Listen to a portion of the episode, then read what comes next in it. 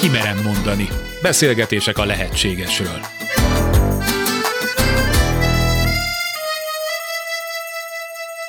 Képes-e az ember a nézőpontja a tudata megváltoztatására? Napjaink fogyasztói társadalmában, egy rendkívül versengő, individualista kultúrában vajon meghaladhatók-e a hétköznapok diktátumai? Ha igen, mennyiben és milyen áron? Vagy a tanult, az öröklött, a beidegződött mintáink és világlátásunk vezérel bennünket? A válasz bonyolult és sokrétű. Érdemes szétszálozni. Sugár Ágnes vagyok, köszöntöm Önöket. Ebben a sorozatban beszélgetéseket hallgathatnak, a lehetségesről úgy is mondhatnám, egy újfajta tudatosság lehetőségének vizsgálatára indulunk. A két beszélgetőtárs Majer Máté, pszichológus, család- és párterapeuta, és Tar Bence László, filozófus, kulturális antropológus, buddhista tanító.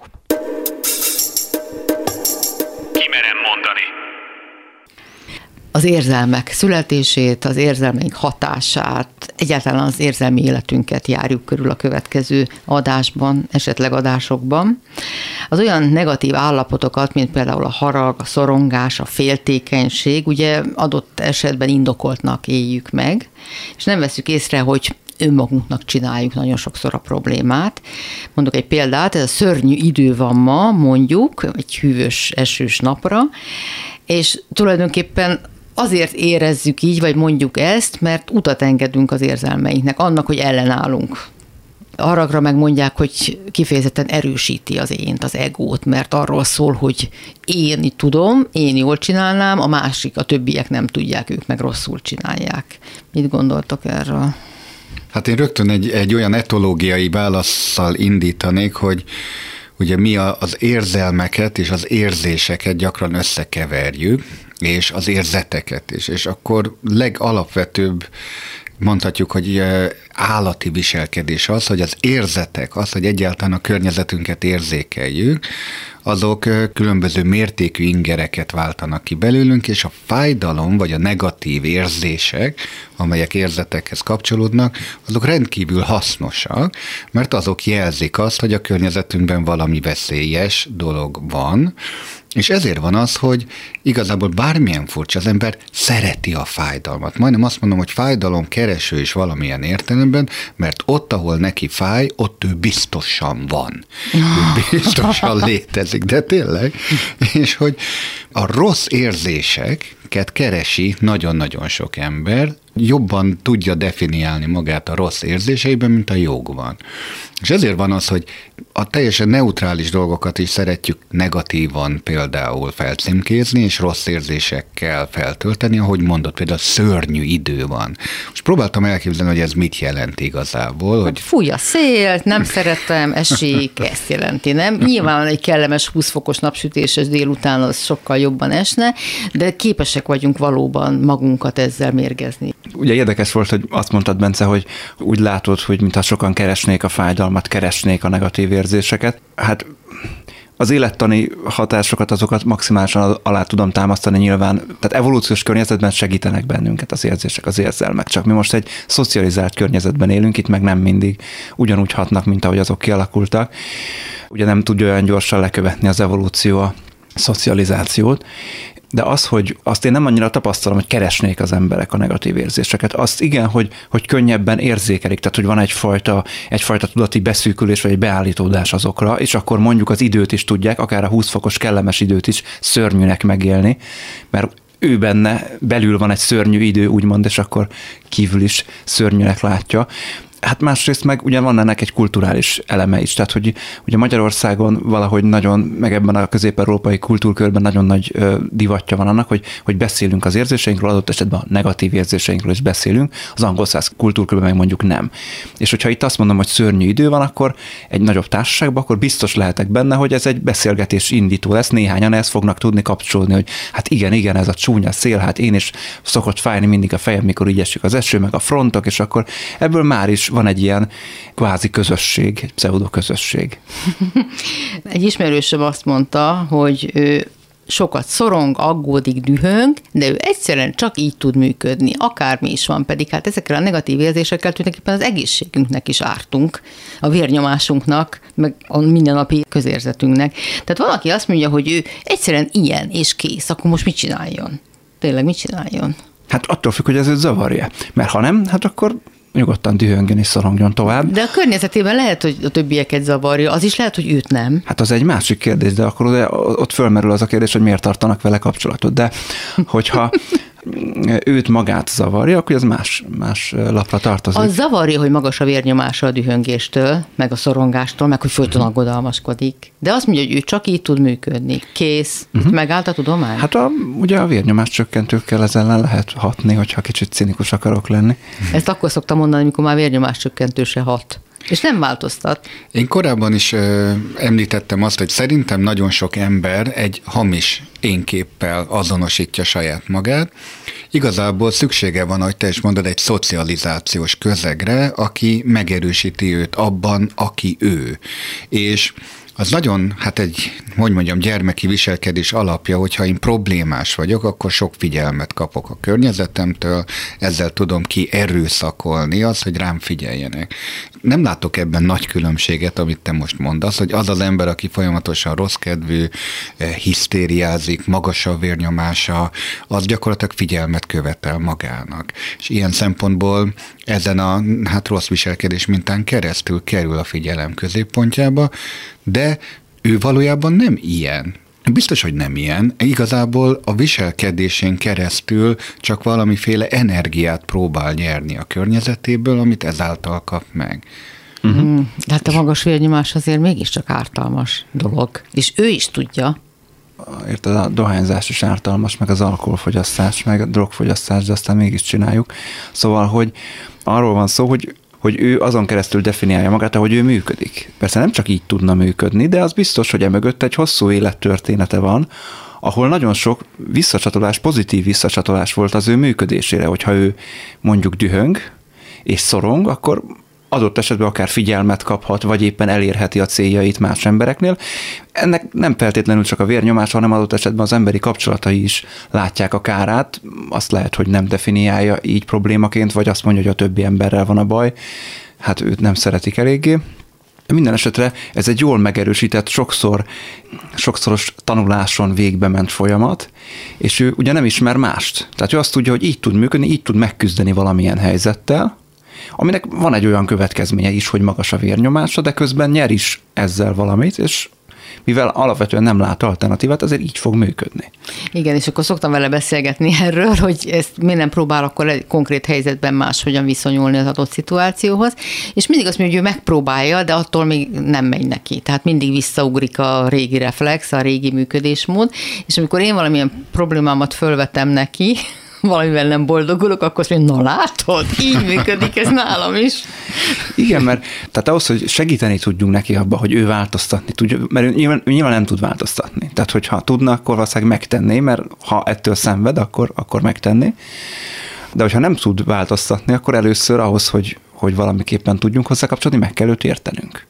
Igen. beszélgetnünk kell vele. És hogyha egy ilyen dühöngő, szorongó ember eljön terápiába, akkor a 60 perc második felére már biztos, hogy nem fog se dühöngeni, se szorongani mert pozitív figyelmet kap, érdekli a másikat, a terapeutát, hogy ő vele mi van, akkor ő beszél, beszél saját magára, és megnyugszik tőle. És ez így megy mindig az idők végezetéig, vagy ebből lehet azért ellépni? Nem, hát ebből lehet ellépni, csak először kell egy, először kell egy megértés, kell egy terápiás bizalom, kell egy kapcsolat, és aztán, ha már látjuk, hogy mi a probléma, akkor már el lehet kezdeni közösen dolgozni annak a megváltoztatásán. Én a dühöngés és a szorongás mögött persze két külön jelenség ez, két különböző érzelem, de mégis az én féltést látom közös pontnak. És oda térnék vissza, hogy ez egy hamis identitás alap. Az a hamis elgondolás, hogy egy ember például az életben, minden helyzetben komfortosan tudja magát érezni, és nem lesznek olyan külső körülmények, amelyekben ő kényelmetlenül érezheti magát,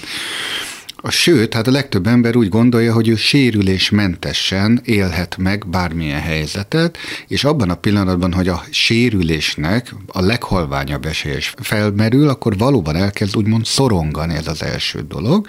A kérdés szerintem ez egy szocializációs következmény, mert hogy egyébként azt gondolom, hogy én a kulturális antropológiai tanulmányaim alatt sok természeti népet ismertem meg, ahol a sérüléshez való viszony egészen más, majdnem azt mondom, hogy a felnőtté válásnak egy kimondott, ugye elkerülhetetlen eleme az, hogy valaki sérülés szenvedjen, szószoros vérző sebet, amiből meg kell, hogy gyógyuljon, és ennek például ugye a hegeit stigmaként pozitív stigmaként hordja magán, ami mutatja azt, hogy ő megtanult egyrészt sérülni, abból talpra. Mi ezzel szemben itt Európában úgy gondoljuk, hogyha valaki például megsérül, vagy valakinek valami kellemetlenséget kell elszenvednie, akkor ő már sajnálatra méltó őt már akkor félteni kell. Tehát például az a kijelentés, amit az előbb mondtál, hogy szörnyű idő van, ez igazából Hát egy majdnem azt mondom, hogy egy érzelmi zsarolás, amikor ezt valaki kijelenti, mert nyilvánvalóan sajnálatot vár, az, hogy hú, ha ilyen szörnyű, azért nehogy neked bajod legyen. Öltöz fel jól, nehogy megfázzál, vigyel magaddal, nem tudom én. Vagy legalábbis egyetértést. Hát, vagy legalábbis egyetértést. Én ennél többet látok, mint egyetértés. Ebben az van, hogy sajnáltok engem, mert én szörnyű veszélyeknek és megpróbáltatásoknak leszek kitéve.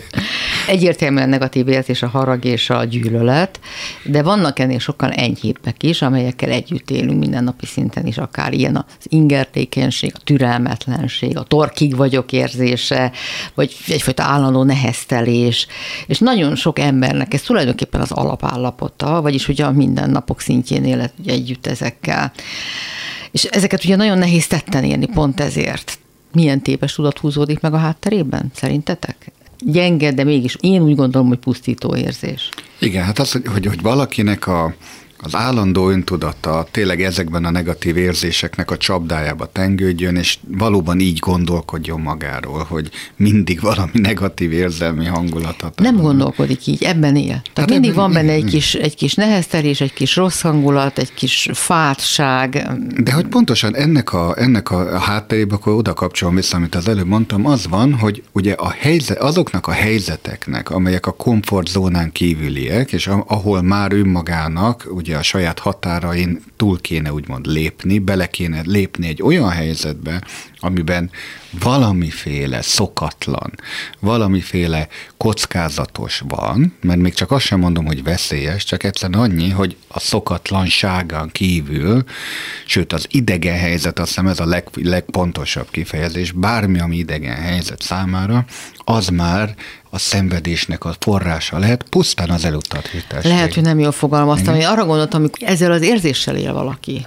Nem is tudja, hogy miért. Tehát nem tudja visszavezetni az okát, hogy mitől türelmetlen, csak látjuk rajta, érezzük, hogy torkig van, elege van, türelmetlen, csak egy kicsit frusztrált, folyamatosan frusztrált. Nem kell, hogy ez egy konkrét ok legyen, ami Én kiváltja, értem. ez egy alapállapot. Egy meredeket fogok mondani, aztán Mátéra nagyon kíváncsi vagyok, hogy mit szól ehhez.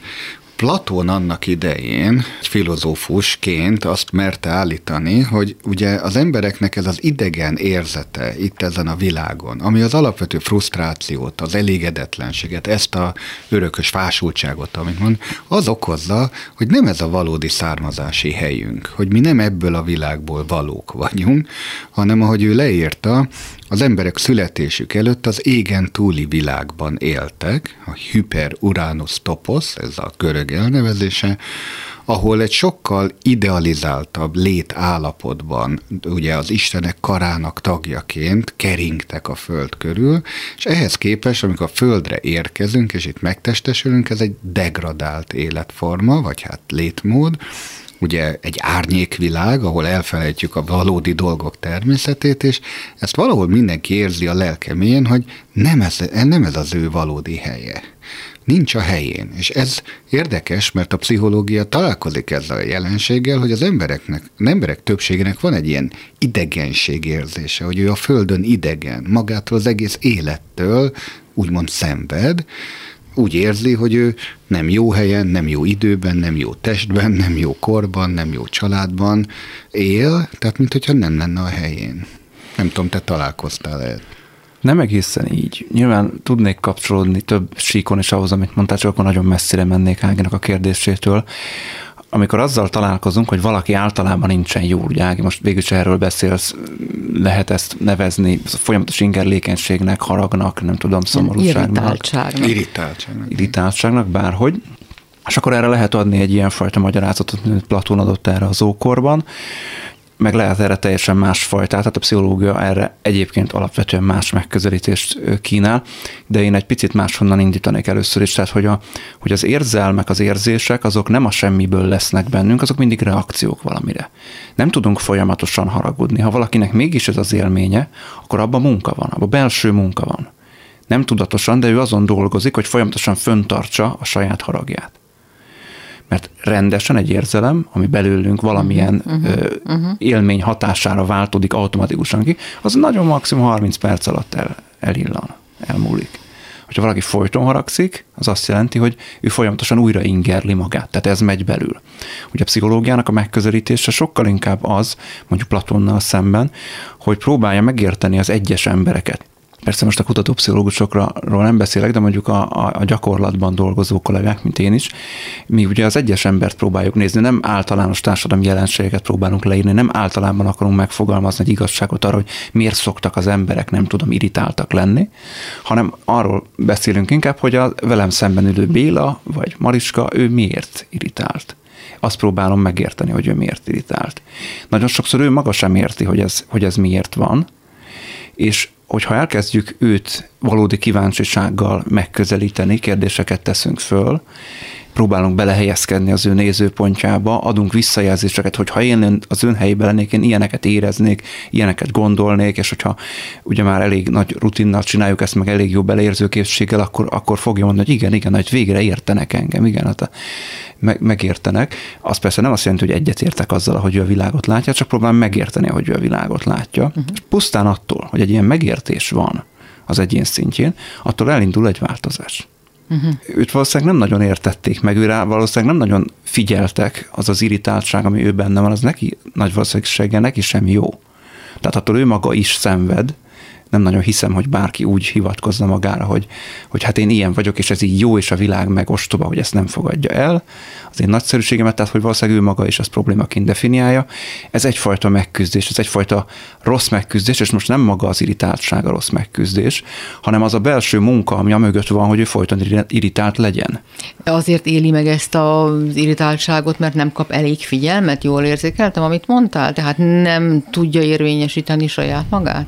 Hát nagy valószínűséggel önmagától biztosan nem kap elég figyelmet. Ha, önmagától. Már Ez most, milyen fontos kifejezés, ezt fejtsd ki egy kicsit. Már most itt, amikor figyelemről beszélek, akkor itt pozitív figyelemre gondolok. Tehát ha mondjuk valaki nagyon irritált, akkor lehet, hogy folyamatosan önmagára figyel, de nem abban a, az empatikus együttérző formában, ahogy mondjuk egy pszichológus tenné ezt, vagy egy nem tudom, őt szerető ember tenné ezt, hanem sokkal inkább egy ítélkező, egy moralizáló szempontból folyamatosan megítéli, elítéli azt, hogy ő működik, nem pedig megérteni akarja adott esetben. Mert nagyon gyakran találkozhatunk azzal, terápiát helyzetben biztos, hogyha valakit így megért értünk, tehát tényleg meg tudjuk érteni, bele tudunk helyezkedni az ő nézőpontjába. Lehet, hogy nem fogunk egyetérteni azzal, ahogy ő a világot látja, azzal sem, ahogyan cselekszik, vagy ahogyan kommunikál, de azt meg fogjuk tudni érteni, hogy miért érzi azt, amit érez, és az érzéssel magával fogunk tudni együtt érezni. Uh-huh. Ismertem olyan embert, aki folyamatosan így működött, tehát folyamatosan volt benne ez a, ez a torkig vagyok magatartás, és én mindig azt gondoltam, hogy az embereket utálja. Eszembe sem jutott, hogy ő saját magát magát utálja. Hát ő is egy ember, tehát a következetes De önmagát is ez utálja. van, hogy ő saját magával nincs rendben? Igen, és saját magával nincs rendben. Ő benne valami folyamatosan újra és újra termelve ezt a állapotot idézi elő, és ugye nagy valószínűséggel, mert ugye ez egy elég tehát most így hétköznapi emberi kapcsolatokban gondolkod, ez egy elég kellemetlen hozzáállás. Tehát erre ha nem a szűk baráti vagy családi kör, ha egyáltalán vannak barátai, tehát hogyha, hogyha nem, nem ezek a személyek reagálnak rá, akkor nagy valószínűséggel elutasítást kap, haragudnak rá, próbálnak távolságot hát tartani azért tőle. ezt lehet fűszerezni szellemes cinizmussal, vagy egy ilyen... Hát igen. Egy pontig igen, de hát egy ponton túl meg már terhes. Én Mátéhoz hagy kapcsolódjak ott azzal a gondolattal, hogy hogy ugye önmagával nincs rendben az ilyen ember. Ez az állandó irritáltság. És igenis visszahoznám azt a metafizikai képzetet és tanítást, hogy a legtöbb ember képtelen önmagával összhangba kerülni, és szinte egész életében nincs rendben önmagával. Megint Platonnak egy másik mítoszát idézném ide a Lakoma című dialógusban, ahol konkrétan azt meséli, hát nem maga szavaival, hanem Alkibiádész szájába adva ezt a gondolatot, hogy az emberi természet a születésénél fogva meghasadt, és ketté lett vágva, ugye egy férfiú és egy női természetre, és a pszichológia annak idején fogalmazta ezt így, hogy minden emberben van egy animus és egy anima, egy meghasadt psziché, ha így tetszik, és ennek a hiányérzetével küzd az ember egész életében, hogy önmaga számára ő nem elegendő, tehát amikor tükörben néz, akkor valóban mindig úgy érzi, hogy valami hiányzik belőle. Önmaga férfiúi vagy női aspektusa, sőt, tehát annyira fel tud erősödni, hogy egy bizonyos korban teljesen elidegenedik önmagától, és az, hogy hát ki vagyok én, ez nem lehetek én, ez nem lehetek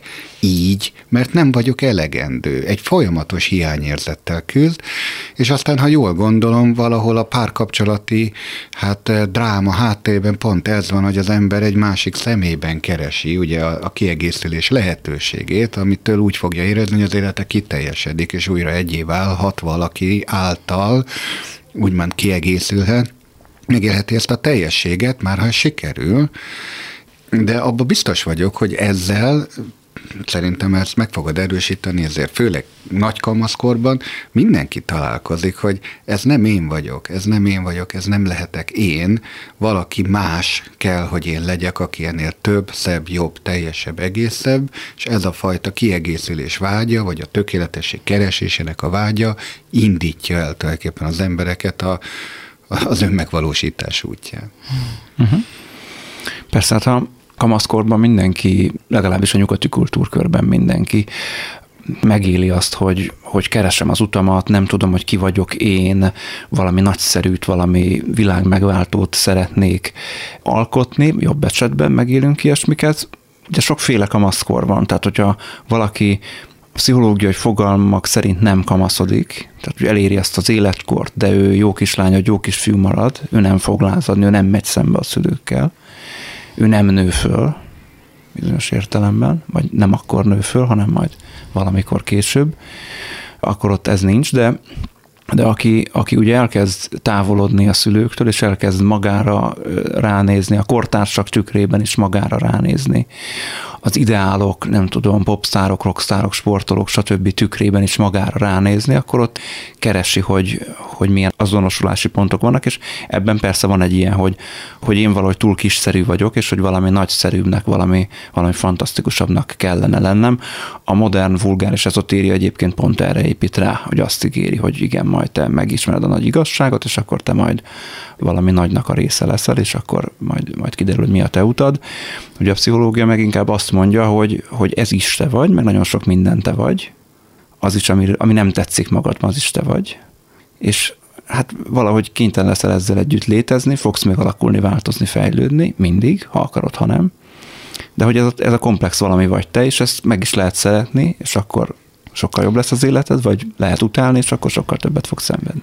Most egy kis fogalommagyarázatot kérek, mert ugye ezek a szenvedések, amiket okozunk kvázi magunknak, az mind a tudattalanságunkból fakad, és ezt a kifejezést sokszor szoktuk használni, hogy a tudattalanul élünk, cselekszünk, működünk a világban, de ez persze nem a tájékozatlanságot jelenti, tehát nem azt jelenti, hogy nincs tudomásom az engem körülvevő világról. Milyen fajta tudattalanságot értünk ez alatt? Ha már Platont idéztük olyan nagyon sokszor, ő a tudattalanság, vagy a tudat alattiságnak egyik legfőbb bizonyítékát abban látta, hogy mi emberek valamiért olyan fogalmakkal is rendelkezünk, vagy olyan fogalmakra is rá tudunk ébredni, amelyeknek nincs tapasztalati alapja. Mint például a legszebb, a legtökéletesebb, a legnagyobb, a végtelen például. Ugye nincs a valóságban semmi olyan, ami végtelen lenne, mégis mindjárt értjük ezt a fogalmat. És ő azt mondja, hogy hát honnan tudunk mi egyáltalán ilyen fogalmakat alkotni? Miért vagyunk képesek így gondolkodni? Ő azt mondja, hogy azért, mert a lelkünk mélye az a határtalanban, az apeiromban, a végtelenben gyökeredzik.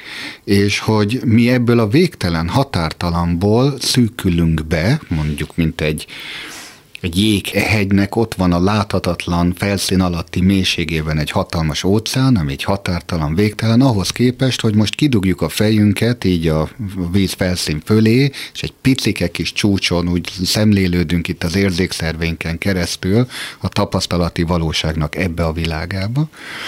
Tehát a tudat alattinkban, és úgy, úgymond a tudattalanunknak bizonyos rétegeiben ott vannak sokkal teljesebb és úgymond határtalanabb képzeteink magunkról is, a világról is, és ezek tökéletesen áthatnak bennünket, ezért jön ez a fajta idegenség érzet aztán a tapasztalati valóság szintjén, hogy ehhez a határtalanhoz képest, ami persze csak egy sejtelem, mondhatjuk, hogy egy ilyen küszöbb tudat tud róla, hogy lehetne önmagunk ennél teljesebb, egészebb, nagyobb, és igenis én nem csak kamaszkori lázodásnak gondolom ezt a fajta ambíciót, nagyra vágyást, hogy Mátére reflektáljak, hanem pont ennek az emléke hajt bennünket, és ha lehet, hogy a bulgár ezotéri ezt ígéri, hogy ezzel a hatalmas, határtalan, valódibb önmagaddal találkozhatsz, hogyha nem tudom én, ezekben a beavatásokban részesülsz, de valahol a tradicionális vallások is ezt ígérték, hogyha te ebbe a vallási, nem tudom, hagyományba bele csatlakozzal, akkor mi elvezetünk téged ahhoz a határtalanabb, önmagadnál magasabb, állandóbb, örökéletűbb természetedhez. Tehát ez egy évezredes, az emberiséggel egyidős képzet, hogy van bennünk valamilyen hatalmas, nagyobb és teljesebb, és szerintem a tudattalannak az egyik legfontosabb képzete talán ez. És a tudattalan, amikor tudattalanul cselekszünk, tehát mi az, amit nem tudunk. Mert nem az olvasottságunkban vagy a tájékozottságunkban van a baj, hanem azzal, hogy valamit nem tudunk, és úgy működünk. Hát egyrészt a magunk működése nem tudatos, tehát hogy miért működök úgy, ahogy működök, nem tudom megválaszolni ezt a kérdést, a tudattanul cselekszem. Ez biztos.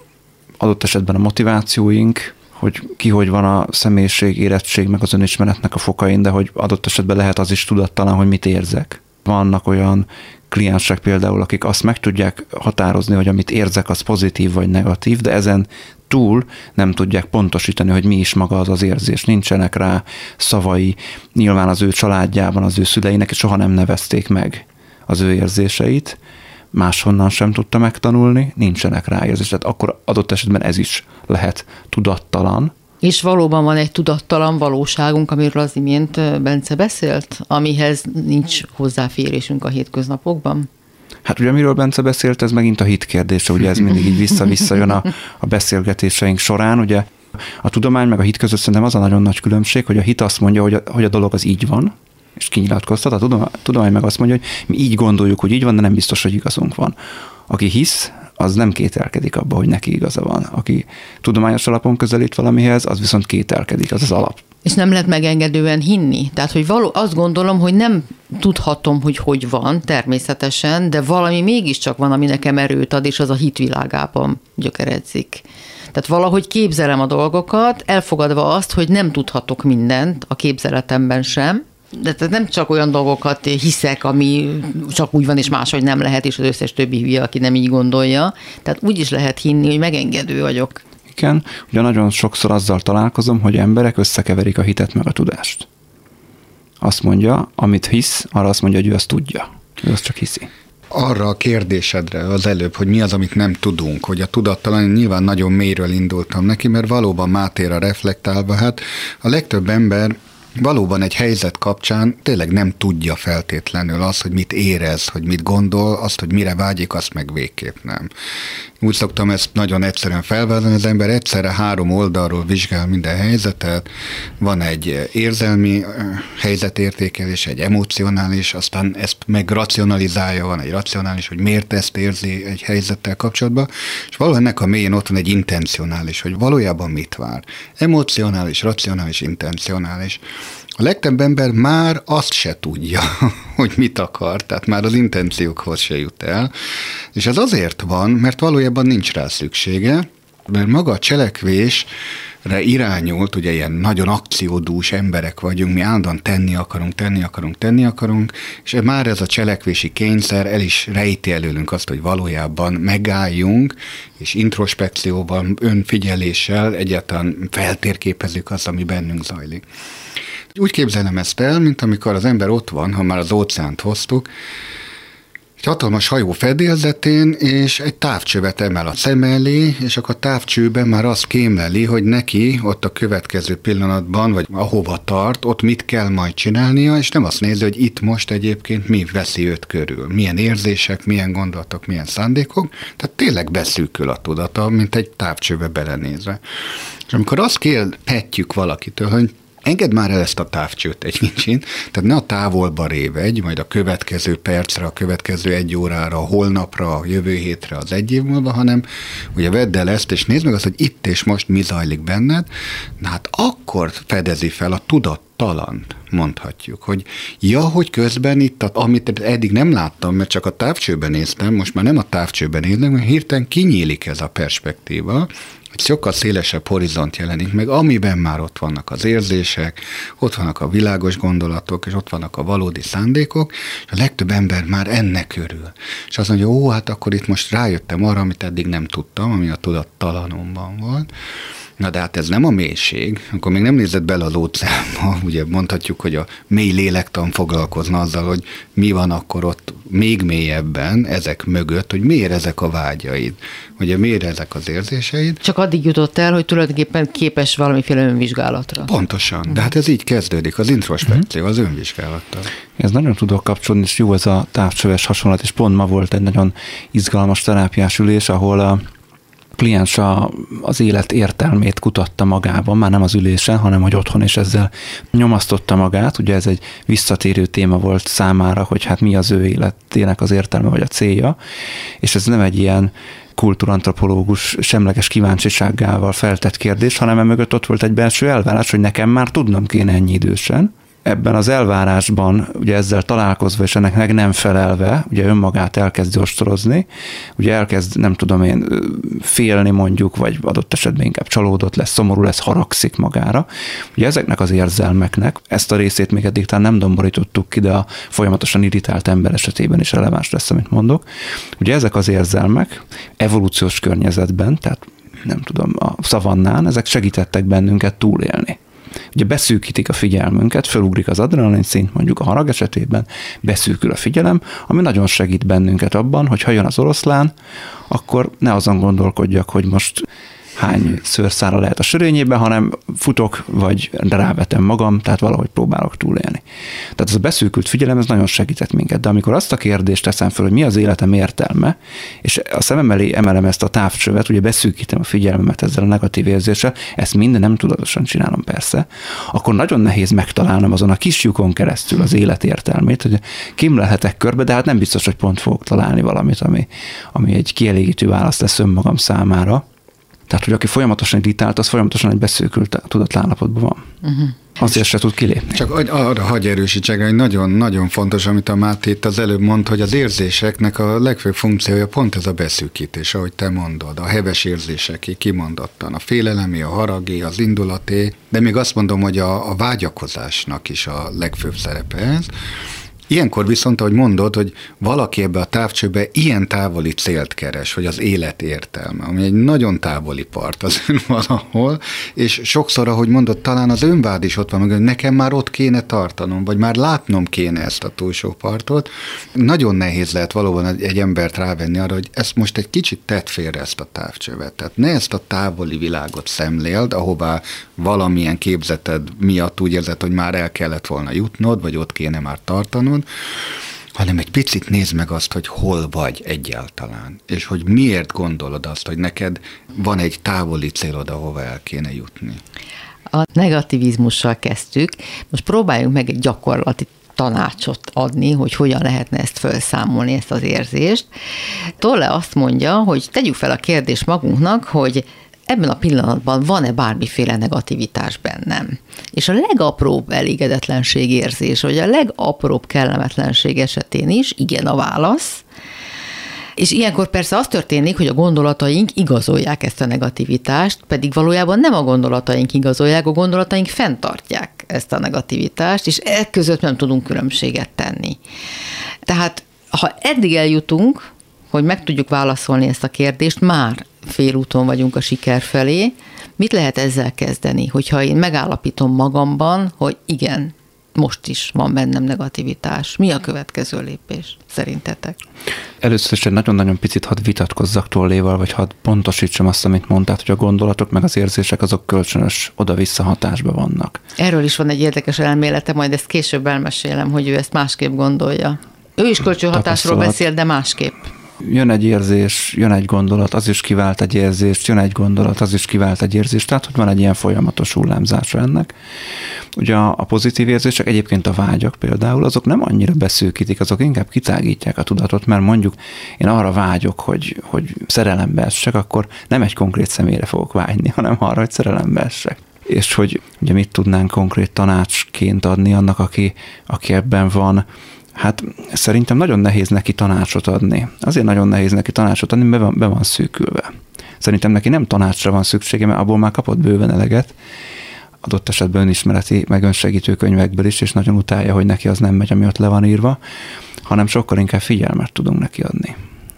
De Sokkal ő mit tud magával kezdeni, hogyha nem vagyunk a társaságában? Én most arról beszélek, aki hallgat minket odahaza, és azt mondja, hogy igen, van bennem negativitás, mit kezdjek vele? Hagyj adjak egy, csak egy kicsit miért a pszichológus válaszol, azért akarok közbevágni picit, egy etológiai példát hozni kéne, hogy az első az, hogy fogadd el, hogy ez így van. Tehát ez a leges, hogy ez így van, tényleg nem kell, hogy másmilyen legyél, már csak azért sem, mert mindig elfelejtjük, hogy az ember egy hatalmas nagy sejtközösség, és nemrég olvastam a emberi sejtek viselkedésével kapcsolatban is azt, hogy a legmikroszkópikusabb szinten, mert mikrobák világában minden sejt valójában ugye sérülés elkerülő mechanizmussal védekezik a környezetével szemben, tehát alapvető beállítottsága, mondhatjuk, hogy az egysejtőeknek a környezetről feltételezett, tehát hogy veszélyes környezetnek véljük azt, ami körbevesz bennünket, és állandóan a savas kémhatások elől menekülünk. Tehát sejtszinten folyamatos menekülésbe vagyunk.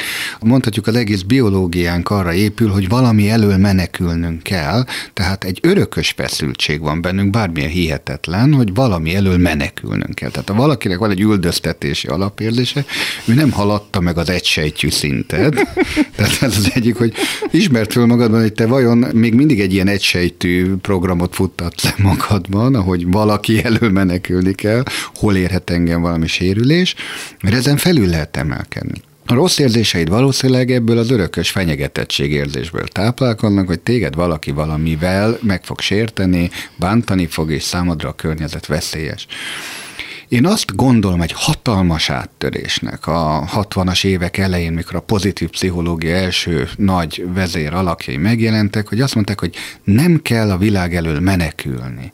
Elég az én féltésből, elég abból, hogy te magadat mindig meg akarod kímélni, meg akarod védeni valami által.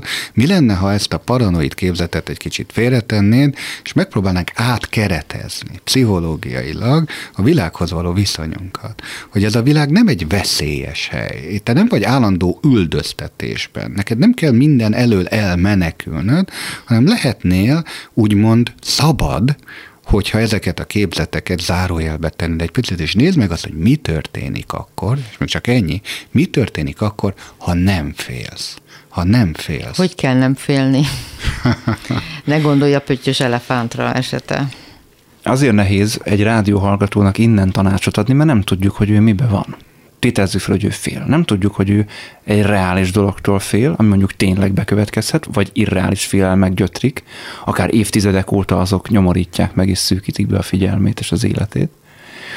Mindegyikre más tanács adható. De, de most mi maradjunk csak bármilyen apró negativizmusnál, ami bennünk Bennünk hát akkor csatlakozok, Bence, ezt fogadd el, hogy most éppen negatív gondolatai vagy érzéseid vannak. Ne keresek hozzá igazoló indokot, mert amint ezt megtaláltam, azzal tulajdonképpen legitimizálom. Én azt gondolom, hogy az énünket végtelen mennyiségű dologtól lehet félteni. Tehát, hogy ez az én féltés még egyszer, ez mindig tárgyat fog találni magának. Félek attól, hogy drágulnak az energiaárak, akkor nem fogom tudni befizetni a számláimat, hogy hideg lesz, hogy, hogy éhen halok, hogy nem tudom én, válságba kerül az életem, ilyen-olyanoknál fogva, egészen irracionális szintekig fel tudjuk nagyítani ezeket a félelmeket. Most nem bagatelizálni akarom ezeket a problémákat, félre ne értsétek, csak hogy közben az ego keresi ezeket, hogy mitől félhet. Én azt tapasztalom, amikor az ember egy picit eh, azt mondja, hogy most csak álljunk meg, és valóban nézzük meg, hogy te mondod, hogy Eckhart Tolle is javasolja, hogy mi az a legkisebb elégedetlenség, ami itt és most bennem van, akkor rá fogsz jönni, hogy azok az apróságok, amelyek itt és most elégedetlenné tesznek, azok jelentéktelenek. Tehát valójában nem a jelen létből fakadnak, nem itt és most van a gyökerük és a források, hanem hozod magaddal, vagy egy előző tapasztalatok alapján, a múltból, vagy prediktív módon a jövőre vetíted, és egy jövőtől való félelem az, ami most itt rátelepszik a jelen pillanatban, mert a legtöbb embernek az itt és mostban valószínűleg semmi baja nincsen, és nincs mitől félni. A legtöbbnek jó esélye nincs, de mondjuk lehet, hogy valaki éppen gyászol, akkor nagyon érthető, hogy ő, ő mondjuk, nem tudom én, szomorú, vagy kétségbe esett. Azért is erőltetem azt a gondolatot, vagy vetem fel újra és újra azt a gondolatot, hogy nem tanácsos ilyen esetben például indokot találnunk, megmagyaráznunk magunknak, hogy de miért van ez, miért érezzük jogosnak, hogy ez az érzésünk. Nem csak azért, mert hogy ezzel fenntartjuk, hanem hogy tulajdonképpen így tesszük magunkévá ezt az egészet, így lesz az egónk része. És abban a pillanatban, hogy képesek lennénk személytelenebbül ránézni egy ilyen helyzetre, kevésbé viselne meg, és kevésbé azonosulnánk ezzel, ami már egy lépés távolságot jelent. Én teljesen egyetértek Ági veled, hogy nagyon sok embernek ezek a rossz érzések adják az identitás tudatot, tehát az, hogy én rosszul érzem magam, én félek ettől, én aggódom emiatt, én szorogunk ettől, és mondod Máté, hogy persze lehet, hogy valaki olyan érzelmi állapotban van, hogy ez kikerülhetetlen, de akkor is valójában abból az érzésből még nem következik egyébként semmi félelmetes vagy fenyegető a jövőre nézve, de ő már ugye viszi magával azt a rossz érzést és projektálja, hogy nekem a jövő biztos rosszabb lesz. De ahogy mondod, Ági, hogyha elengednénk annak a kényszerét, hogy megmagyarázzuk azt, hogy én miért érzem magamat rosszul, itt és most. Például csak ennyi, hogy nem adnánk rá magyarázatot, hanem megállnánk csupán az érzésnél. Tehát nem racionalizálnánk, hogy miért érzem magam úgy, csak például az érzésre koncentrálnék. És meg tudnék állni annál a gondolatnál, hogy nem tudom, mi okozza ezt a rossz érzést megmagyarázhatnám magamnak, de nem teszem. Csak az érzésre koncentrálok, akkor én úgy tapasztaltam, és ez már a buddhista meditációs praxis, hogy ilyenkor az ember egy ilyen diszociatív helyzetbe kerül. Van egy érzés, és van ő, és valahogy a kettő mégsem egy és ugyanaz. Amikor hiába nyelvileg ki kéne fejeznem, és azon, hogy én szomorú vagyok, ami egy nyelvi állítás, de valójában van az én, meg van a szomorúság, és a kettő mégsem azonos. Mit szól ehhez uh-huh. a mhm. pszichológus? Hát az érdeklődve hallgattalak benneteket, mert ugye Ági kérdését és az abban megbúvó gondolatot, és ugye Bence, ahogy kapcsolódtál ehhez, nem vitatom, hogy ez, ez így működik, csak én azt tapasztalom, hogy ennek a fordítottja is tud működni. Tehát adott esetben nem biztos, hogy baj megmagyarázni, hogy miért érzek valamit. Nagyon gyakran tesszük ezt a terápián is, ugyanis amikor elkezdem próbálni összerakni, hogy akkor mi is váltotta ki, akkor mitől kezdtem el félni, akkor, vagy ha például pont a félelem, akkor a félelemnek a kezelése terápiásan pont az, hogy próbálunk belemenni, hogy na mitől félsz, és ha az bekövetkezik, akkor mi lesz, és abban neked mi a félelmetes, és hogyha még az is bekövetkezik, abban mi a félelmetes, próbálunk eljutni a félelemnek a mélyére, hogy mi a legfélelmetes, mi a legrosszabb dolog, ami történt. Mert onnantól kezdve, hogy azt meg tudja nevezni valaki, akármilyen szörnyűség is az, de onnantól kezdve, hogy meg tudom mondani, hogy attól a dologtól félek, már nem annyira félelmetes. Az ismeretlennél semmi nem félelmetesebb. Ha már ismerem, akkor már nem félek tőle annyira. Egyrészt, másrészt, hogyha ugye elkezdjük egy ilyen párbeszédes formában próbálni föltérképezni, vagy akár otthon ő magának, tehát hogy most akkor félek, mit érzek, nem tudom, gombóc van a torkomban, mikor szoktam azt érezni, hogy gombóc van a torkomban, ismerős ez nekem valahonnan, elkezd ilyesmiken gondolkodni, akkor elkezd a tudata kitágulni. És már nem fog annyira félni. Tehát az a távcső perspektíva... Az elkezd kinyílni. Bence többször fogalmaztál úgy, hogyha, hogyha elvenni a távcsövet a szemétől, nagyon szívesen elvenni rengeteg ember a szemétől, csak nem tudja, hogy hogy kell nem, nem, nem akarja, hanem nincs az eszköze. Hát ebbe egyetértek. Én azt olvastam valahol, hogy a kognitív pszichoterápiában, hogyha az öt miértet föltesszük, így a racionalizációt, hogy miért félsz ettől, és miért van az, és miért van az, akkor általában öt vagy hét ilyen okfeltáró kérdés után az ember eljut odáig, hogy hát pff, tulajdonképpen kipukkad ez, vagy valahol úgy eljut, ahogy te is mondod, a gyökér okig, és az a gyökér oka az egyébként a realitástól gyakran annyira távol van már, hogy ott kipukkad valahogyan, ahogy te is mondod ez a félelem. Tehát ott látszik az, hogy mennyire irracionális sokszor, illetve az, hogy a, a, a félelemnek a valódi forrása az, ahogy te is mondod, sokkal mélyebb szorongás például, vagy aggodalom. Most egy kicsit személyes leszek, a közelmúltban történt meg velem az, hogy fájdalmam volt, és hát elkezdtem szorongani emiatt, míg a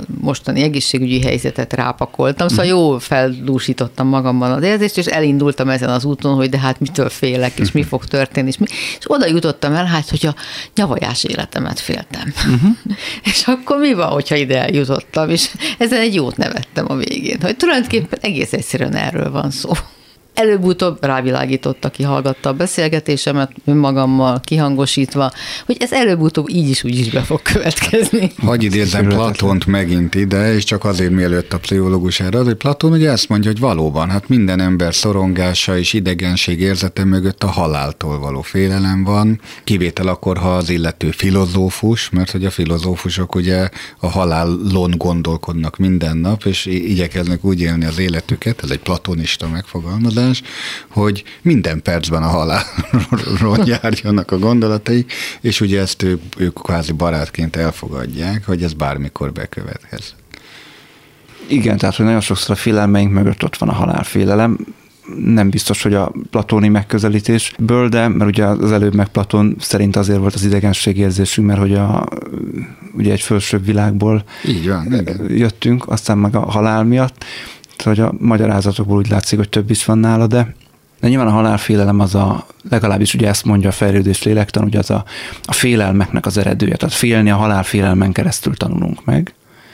És ez szerint az elmélet szerint, ha ezt elfogadjuk, akkor minden félelmünk mögött valahol ott van a halál, a megsemmisüléstől. Hát igen, csak a, a fogalmak tisztázása, hogy a kettő úgy kapcsolódik össze, hogy, és nem platóni filozófiát akarom itt magyarázni, hogy a legtöbb ember ugye félreérti a halálnak a természetét, mert azt gondoljuk, hogy mi emberek tehát hogy az életünkön keresztül definiáljuk magunkat, és hogy attól tartunk, hogy ugye az életünk az egyetlen az, ami tudatos, és akkor, amikor véget ér az élet, akkor nincs többé tudat.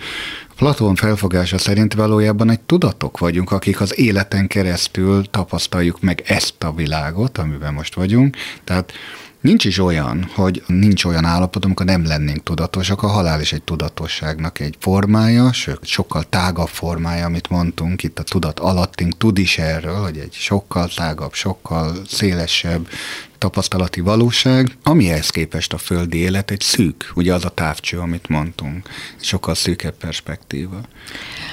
Azt remélem, hogy a mai adásban tudtunk szolgálni néhány elgondolkodni valóval. Ki ezt az utat, ki ezt az utat tartja önmaga számára érdekesebbnek, vagy szimpatikusabbnak, már akkor jó. Örülünk, hogy velünk tartottak, és reméljük, hogy a jövő héten is találkozunk. Tarbence Lászlónak és Majer Máténak köszönöm szépen. Rózsahegyi Gábor és Zsorba László voltak a munkatársaim. Viszont hallásra egy hét múlva. Kimerem mondani.